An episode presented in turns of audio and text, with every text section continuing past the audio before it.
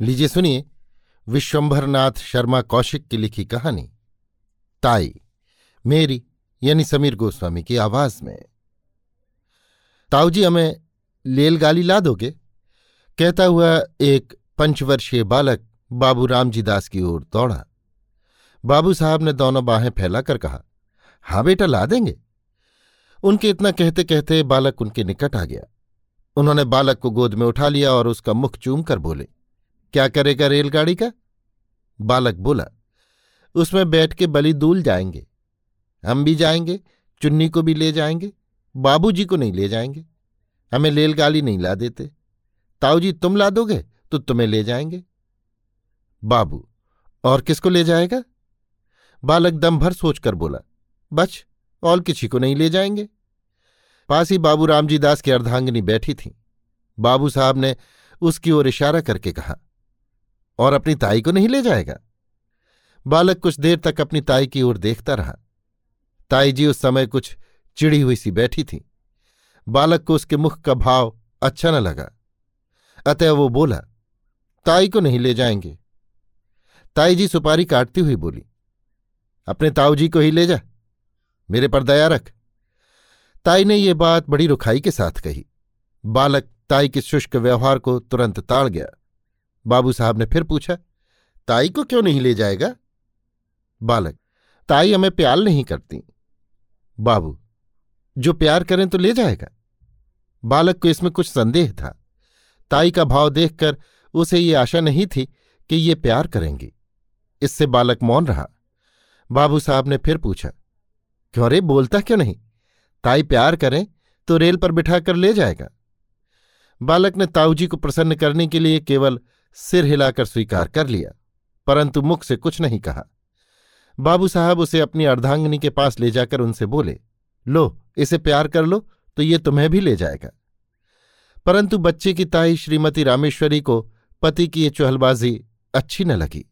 वो तुनक कर बोली, तुम ही रेल पर बैठकर जाओ, मुझे नहीं जाना है। बाबू साहब ने रामेश्वरी की बात पर ध्यान नहीं दिया।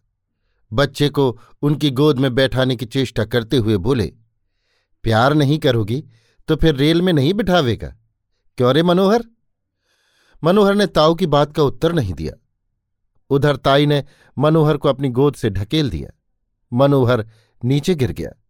शरीर में चोट तो नहीं लगी, पर हृदय में चोट लगी। बालक रो पड़ा। बाबू साहब ने बालक को गोद में उठा लिया, चूम पुचकार कर चुप किया और तत्पश्चात उसे कुछ पैसे तथा रेलगाड़ी ला देने का वचन देकर छोड़ दिया। बालक मनोहर भयपूर्ण दृष्टि से अपनी ताई की ओर ताकता हुआ उस स्थान से चला गया। मनोहर के चले जाने पर बाबू रामजी दास रामेश्वरी से बोले, तुम्हारा ये कैसा व्यवहार है? बच्चे को ढकेल दिया, जो उसके चोट लग जाती? रामेश्वरी मुँह मटका कर बोली, लग जाती तो अच्छा होता, क्यों मेरी खोपड़ी पर लादे देते थे? आप ही तो उसे मेरे ऊपर डालते थे, और आप ही अब ऐसी बातें करते हैं। बाबू साहब कुड़कर बोले, इसको खोपड़ी पर लादना कहते हैं? रामेश्वरी। और नहीं किसे कहते हैं? तुम्हें तो अपने आगे और किसी का दुख सुख सूझता ही नहीं। ना जाने कब किसका जी कैसा होता है। तुम्हें तो इन बातों की कोई परवाह नहीं। अपनी चहल से काम है। बाबू, बच्चों की प्यारी प्यारी बातें सुनकर तो चाहे कैसा जी हो, प्रसन्न हो जाता है। मगर तुम्हारा हृदय न जाने किस धातु का बना है। रामेश्वरी, तुम्हारा हो जाता होगा, और होने को होता भी है, मगर वैसा बच्चा भी तो हो। पराय धन से भी कहीं घर भरता है? बाबू साहब कुछ देर चुप रहकर बोले, यदि अपना सगा भतीजा भी पराया धन कहा जा सकता है तो फिर मैं नहीं समझता कि अपना धन किसे कहेंगे। रामेश्वरी कुछ उत्तेजित होकर बोली, बातें बनाना बहुत आता है, तुम्हारा भतीजा है, तुम चाहे जो समझो, पर मुझे ये बातें अच्छी नहीं लगती। हमारे भाग ही फूटे हैं, नहीं तो ये दिन काहे को देखने पड़ते? तुम्हारा चलन तो दुनिया से निराला है, आदमी संतान के लिए न जाने क्या क्या करते हैं पूजा पाठ कराते हैं, व्रत रखते हैं, पर तुम्हें इन बातों से क्या काम? रात दिन भाई भतीजों में मगन रहते हो? बाबू साहब के मुख पर घृणा का भाव झलक आया। उन्होंने कहा पूजा पाठ व्रत सब ढकोसला है। जो वस्तु भाग्य में नहीं, वो पूजा पाठ से कभी प्राप्त नहीं हो सकती। मेरा ये अटल विश्वास है। श्रीमती जी कुछ कुछ रुआसे स्वर में बोली, इसी विश्वास ने तो सब कुछ चौपट कर दिया है। ऐसे ही विश्वास पर सब बैठ जाए तो काम कैसे चले? सब विश्वास पर ही बैठे रहे। आदमी काहे को किसी बात के लिए चेष्टा करे? बाबू साहब ने सोचा कि मूर्ख स्त्री के मुँह लगना ठीक नहीं। अतएव वो स्त्री की बात का कुछ उत्तर न देकर वहाँ से टल गई। बाबू रामजी दास धनी आदमी है। कपड़े की आढ़त का काम करते हैं। लेन देन भी है। इनके एक छोटा भाई है। उसका नाम है कृष्णदास। दोनों भाइयों का परिवार एक ही घर में है। बाबू रामजी दास की आयु पैंतीस वर्ष के लगभग है और छोटे भाई कृष्णदास की इक्कीस वर्ष के लगभग। रामजी दास निसंतान है कृष्णदास की दो संतानें हैं, एक पुत्र, वही पुत्र जिससे पाठक परिचित हो चुके हैं, और एक कन्या है। कन्या की आयु दो वर्ष के लगभग है। रामजी दास अपने छोटे भाई और उनकी संतान पर बड़ा स्नेह रखते हैं। ऐसा स्नेह कि उसके प्रभाव से उन्हें अपनी संतानहीनता कभी खटकती ही नहीं। छोटे भाई की संतान को वे अपनी ही संतान समझते हैं। दोनों बच्चे भी रामजी दास से इतने हिले हैं कि उन्हें अपने पिता से अधिक समझते हैं। परंतु रामजी दास की पत्नी रामेश्वरी को अपनी संतानहीनता का बड़ा दुख है। वो दिन रात संतान ही की सोच में घुला करती हैं। छोटे भाई की संतान पर पति का प्रेम उनकी आँखों में कांटे की तरह खटकता है। रात को भोजन इत्यादि से निवृत्त होकर रामजीदास शैया पर लेटे हुए शीतल और मंद वायु का आनंद ले रहे थे। पास ही दूसरी शैया पर रामेश्वरी हथेली पर सिर रखे किसी चिंता में डूबी हुई थी। दोनों बच्चे अभी बाबू साहब के पास से उठकर अपनी माँ के पास गए थे। बाबू साहब ने अपनी स्त्री की ओर करवट लेकर कहा, आज तुमने मनोहर को इस बुरी तरह ढकेला था कि मुझे अब तक उसका दुख है। कभी कभी तो तुम्हारा व्यवहार बिल्कुल ही अमानुषिक हो उठता है। रामेश्वरी बोली तुम्हें ने मुझे ऐसा बना रखा है। उस दिन उस पंडित ने कहा था कि हम दोनों के जन्म पत्र में संतान का जोग लिखा है और उपाय करने से संतान हो भी सकती है। उसने उपाय भी बताए थे, पर तुमने उनमें से एक भी उपाय करके न देखा। बस, तुम तो इन्हीं दोनों में मगन हो। तुम्हारी इस बात से रात दिन मेरा कलेजा सुलगता रहता है।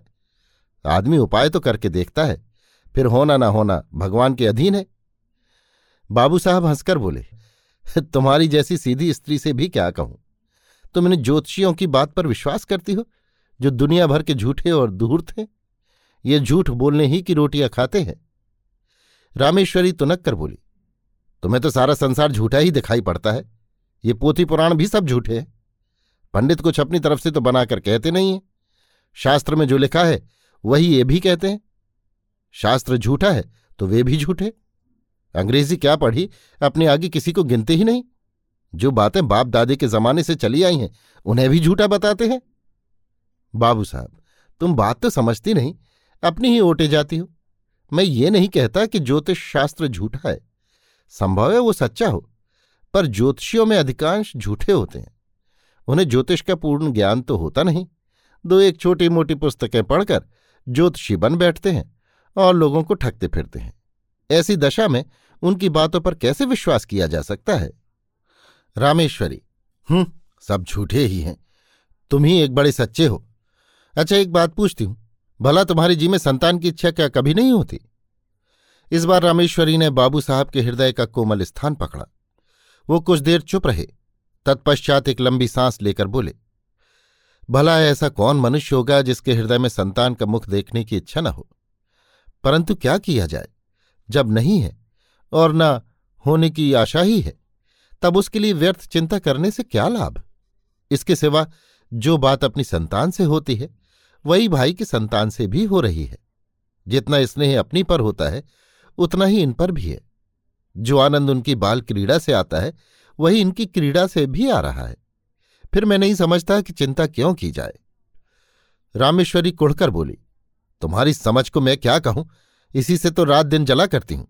भला ये तो बताओ कि तुम्हारे पीछे क्या इन्हीं से तुम्हारा नाम चलेगा? बाबू साहब हंसकर बोले, अरे तुम भी कहाँ की छोटी बातें लाई?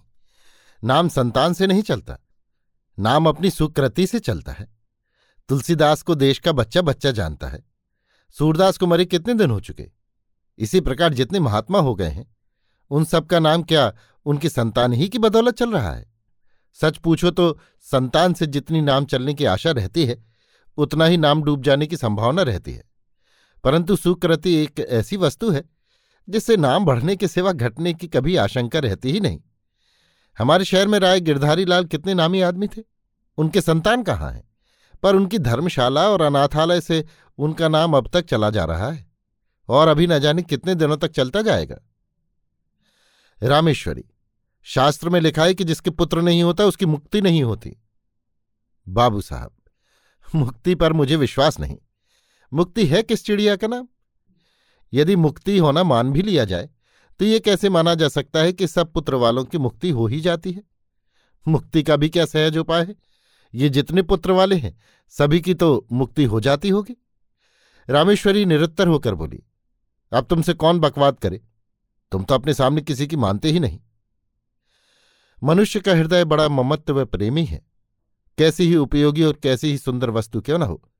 जब तक उसको पराई समझता है, तब तक मनुष्य उससे प्रेम नहीं करता। किंतु भद्दी से भद्दी और बिल्कुल काम में न आने वाली वस्तु को भी यदि मनुष्य अपना समझता है तो उसे प्रेम करता है। पराई वस्तु कितनी मूल्यवान क्यों न हो? कितनी ही उपयोगी क्यों न हो? कितनी ही सुंदर क्यों न हो? उसके नष्ट होने पर मनुष्य कुछ भी दुख अनुभव नहीं करता। इसलिए कि वो वस्तु उसकी नहीं, पराई है। अपनी वस्तु कितनी ही भद्दी हो, काम में न आने वाली हो, उसके नष्ट होने पर मनुष्य को दुख होता है, इसलिए कि वो अपनी चीज़ है। कभी कभी ऐसा भी होता है कि मनुष्य पराई चीज़ से प्रेम करने लगता है। ऐसी दशा में भी जब तक मनुष्य उस वस्तु को अपनी बनाकर नहीं छोड़ता, अथवा अपने हृदय में ये विचार दृढ़ नहीं कर लेता कि वो वस्तु मेरी है, तब तक उसे संतोष नहीं होता। ममत्व से प्रेम उत्पन्न होता है और प्रेम से ममत्व। इन दोनों का साथ चोली दामन का सा है। ये कभी पृथक नहीं किए जा सकते। यद्यपि रामेश्वरी को माता बनने का सौभाग्य प्राप्त नहीं हुआ था, तथापि उसका हृदय एक माता का हृदय बनने की पूरी योग्यता रखता था। उसके हृदय में वे गुण विद्यमान तथा अंतर्निहित थे, जो एक माता के हृदय में होते हैं, परंतु उनका विकास नहीं हुआ था। उनका हृदय उस भूमि की तरह था, जिसमें बीज तो पड़ा हुआ है। परंतु उसको सींचकर और इस प्रकार बीज को प्रस्फुटित करके भूमि को ऊपर लाने वाला कोई नहीं। इसलिए उनका हृदय उन बच्चों की ओर खिंचता तो था, परंतु जब उन्हें ध्यान आता था कि ये बच्चे मेरे नहीं, दूसरे के हैं, तब उनके हृदय में उनके प्रति द्वेष उत्पन्न होता था, घृणा पैदा होती थी। विशेषकर उस समय उनके द्वेष की मात्रा और भी बढ़ जाती थी, जब वो देखती थीं कि उनके पतिदेव उन बच्चों पर प्राण देते हैं, जो उनके नहीं हैं। शाम का समय था। रामेश्वरी खुली छत पर बैठी हवा खा रही थी। पास ही उनकी देवरानी भी बैठी थी। दोनों बच्चे छत पर दौड़ दौड़कर खेल रहे थे। रामेश्वरी उनके खेल को देख रही थी। इस समय रामेश्वरी को उन बच्चों का खेलना कूदना बड़ा भला मालूम हो रहा था। हवा में उड़ते हुए उनके बाल, कमल की तरह खिले हुए उनके नन्हे मुन्ने मुख, उनकी प्यारी प्यारी तोतली बातें, उनका चिल्लाना, भागना, लौट जाना इत्यादि क्रीड़ाएँ उनके हृदय को शीतल कर रही थी। सहसा मनोहर अपनी बहन को मारने दौड़ा। वो खिलखिलाकर रामेश्वरी की गोद में जा गिरी। उसके पीछे मनोहर दौड़ता हुआ आया और वो भी उनकी गोद में जा गिरा। रामेश्वरी उस समय सारा द्वेष भूल गई। दोनों बच्चों को उसी प्रकार हृदय से लगा लिया, जिस प्रकार वो मनुष्य लगाता है, जो बच्चों के लिए तरस रहा हो। उन्होंने बड़ी सतृष्णा से दोनों को प्यार किया। उस समय यदि कोई अपरिचित मनुष्य उन्हें देखता तो उसे यही विश्वास होता कि रामेश्वर ही उन बच्चों की माता है। दोनों बच्चे बड़ी देर तक उनकी गोद में खेलते रहे। सहसा उसी समय किसी के आने की आहट पाकर बच्चों की माता वहाँ से उठकर चली गई। मनोहर, ले रेलगाड़ी। कहते हुए बाबू रामजी दास छत पर आए। उनका स्वर सुनते ही दोनों बच्चे रामेश्वरी की गोद से तड़प कर निकल भागे। रामजी दास ने पहले दोनों को खूब प्यार किया, फिर बैठकर रेलगाड़ी दिखाने लगे। इधर रामेश्वरी की नींद सी टूटी। पति को बच्चों में मगन होते देखकर उनकी भौहें तन गईं। बच्चों के प्रति हृदय में फिर वही घृणा और द्वेष का भाव जग उठा। बच्चों को रेलगाड़ी देकर बाबू साहब रामेश्वरी के पास आए और मुस्कुराकर बोले, आज तो तुम बच्चों को बड़ा प्यार कर रही थी। इससे मालूम होता है कि तुम्हारे हृदय में भी इनके प्रति कुछ प्रेम अवश्य है।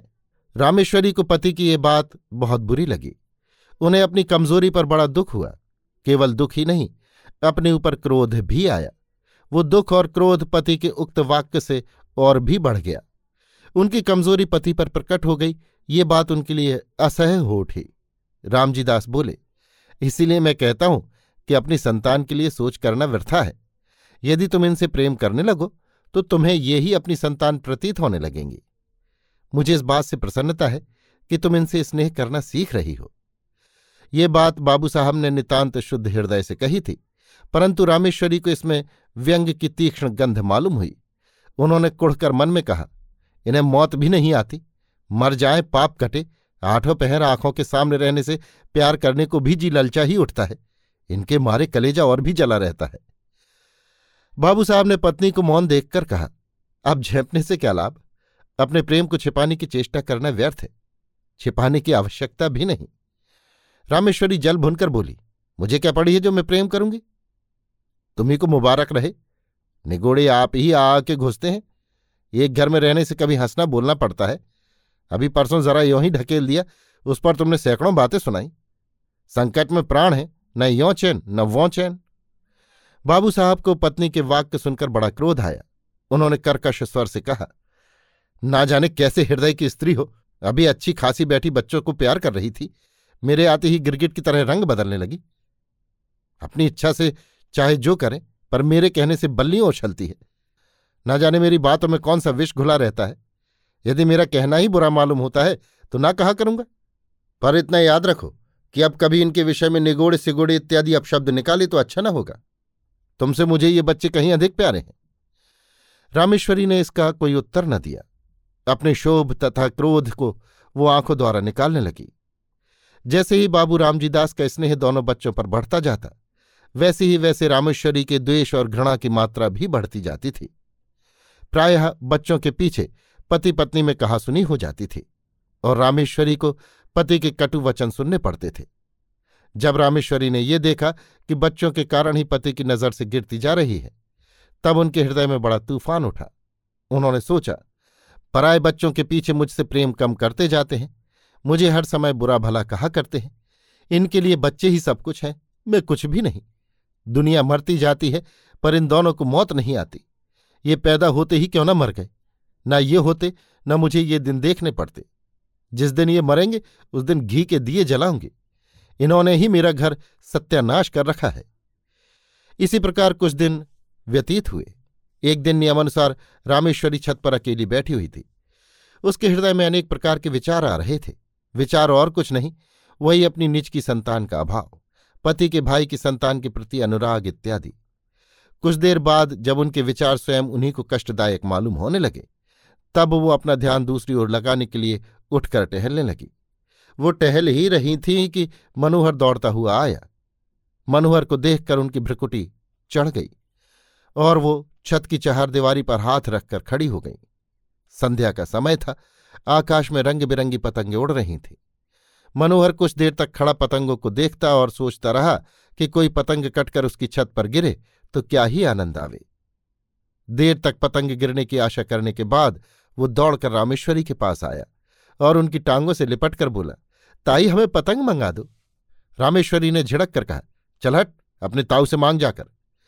मनोहर कुछ अप्रतिभ होकर फिर आकाश की ओर ताकने लगा। थोड़ी देर बाद उससे फिर न रहा गया। इस बार उसने बड़े लाड़ में आकर अत्यंत करुण स्वर में कहा, ताई पतंग मंगा दो, हम भी उड़ाएँगे। इस बार उसकी भोली प्रार्थना से रामेश्वरी का कलेजा कुछ पसीज गया। वो कुछ देर तक उसको स्थिर दृष्टि से देखती रही। फिर उन्होंने एक लंबी सांस लेकर मन ही मन कहा, यदि ये मेरा पुत्र होता तो आज मुझसे बढ़कर भाग्यवान स्त्री संसार में दूसरी न होती। निगोड़ा मरा कितना सुंदर है और कैसी प्यारी प्यारी बातें करता है। यही जी चाहता है कि उठाकर छाती से लगा लूँ। ये सोचकर वो उसके सिर पर हाथ फेरने वाली ही थी। कि इतने में मनोहर उन्हें मौन देखकर बोला तुम हमें पतंग नहीं मंगवा दोगी? तो ताऊ जी से कहकर तुम्हें पिटवाएँगे। यद्यपि बच्चे की इस भोली बात में भी बड़ी मधुरता थी, तथापि रामेश्वरी का मुख क्रोध के मारे लाल हो गया। वो उसे झड़क कर बोली, जा कह दे अपने ताऊ जी से, देखें वो मेरा क्या कर लेंगे? मनोहर भयभीत होकर उनके पास से हट गया और फिर सतृष्ण नेत्रों से आकाश में उड़ती हुई पतंगों को देखने लगा। इधर रामेश्वरी ने सोचा, ये सब ताऊजी के दुलार का फल है कि बालिश्त भर का लड़का मुझे धमकाता है। ईश्वर करे इस दुलार पर बिजली टूटे। उसी समय आकाश से एक पतंग कटकर उसी छत की ओर आई और रामेश्वरी के ऊपर से होती हुई छज्जे की ओर गई। छत के चारों ओर चहार दीवारी थी, जहाँ रामेश्वरी खड़ी हुई थी, केवल वहीं पर एक द्वार था। जिससे छज्जे पर आ जा सकते थे। रामेश्वरी उस द्वार से सटी हुई खड़ी थी। मनोहर ने पतंग को छज्जे पर जाते देखा। पतंग पकड़ने के लिए वो दौड़कर छज्जे की ओर चला। रामेश्वरी खड़ी देखती रही। मनोहर उनके पास से होकर छज्जे पर चला गया और उनसे दो फीट की दूरी पर खड़ा होकर पतंग को देखने लगा। पतंग छज्जे पर से होती हुई नीचे घर के आँगन में जा गिरी। एक पैर छज्जे की मुंडेर पर रखकर मनोहर ने नीचे आँगन में झांका और पतंग को नीचे आँगन में गिरते देख प्रसन्नता के मारे फूला न समाया। वो नीचे जाने के लिए शीघ्रता से घूमा। परंतु घूमते समय मुंडेर पर से उसका पैर फिसल गया। वो नीचे की ओर चला। नीचे जाते जाते उसके दोनों हाथों में मुंडेर आ गई। वो उसे पकड़कर लटक गया और रामेश्वरी की ओर देखकर चिल्लाया, ताई! रामेश्वरी ने धड़कते हुए हृदय से इस घटना को देखा। उसके मन में आया कि अच्छा है, मरने दो, सदा का पाप कट जाएगा। ये सोचकर वे एक क्षण के लिए रुकी। उधर मनोहर के हाथ मुंडेर पर से फिसलने लगे। वो अत्यंत भय तथा करुण नेत्रों से रामेश्वरी की ओर देखकर चिल्लाया, अरे ताई! रामेश्वरी की आँखें मनोहर की आँखों से जा मिली। मनोहर की वो करुण दृष्टि देखकर रामेश्वरी का कलेजा मुँह को आ गया। उन्होंने व्याकुल होकर मनोहर को पकड़ने के लिए अपना हाथ बढ़ाया। उनका हाथ मनोहर के हाथ तक पहुँचा ही था कि मनोहर के हाथ से मुंडेर छूट गई। वो नीचे आ गिरा। रामेश्वरी चीख मारकर छज्जे पर गिर पड़ी। रामेश्वरी एक सप्ताह तक बुखार में बेहोश पड़ी रही। कभी कभी वो ज़ोर से चिल्ला उठती और कहती, देखो देखो, वो गिरा जा रहा है, उसे बचाओ, दौड़ो, मेरे मनोहर को बचा लो। कभी वो कहती, बेटा मनोहर, मैंने तुझे नहीं बचाया। हाँ हाँ मैं चाहती तो बचा सकती थी, मैंने देर कर दी। इसी प्रकार के प्रलाप वो किया करती। मनोहर की टांग उखड़ गई थी, टांग बिठा दी गई। वो क्रमशः फिर अपनी असली हालत पर आने लगा। एक सप्ताह बाद रामेश्वरी का ज्वर कम हुआ। अच्छी तरह होश आने पर उन्होंने पूछा, मनोहर कैसा है? रामजीदास ने उत्तर दिया अच्छा है। रामेश्वरी, उसे मेरे पास लाओ। मनोहर रामेश्वरी के पास लाया गया। रामेश्वरी ने उसे बड़े प्यार से, हृदय से लगाया। आँखों से आंसुओं की झड़ी लग गई। हिचकियों से गला रुंध गया। रामेश्वरी कुछ दिनों बाद पूर्ण स्वस्थ हो गई। अब वो मनोहर की बहन चुन्नी से भी द्वेष और घृणा नहीं करती, और मनोहर तो अब उनका प्राणाधार हो गया है। उसके बिना उन्हें एक क्षण भी कल नहीं पड़ती।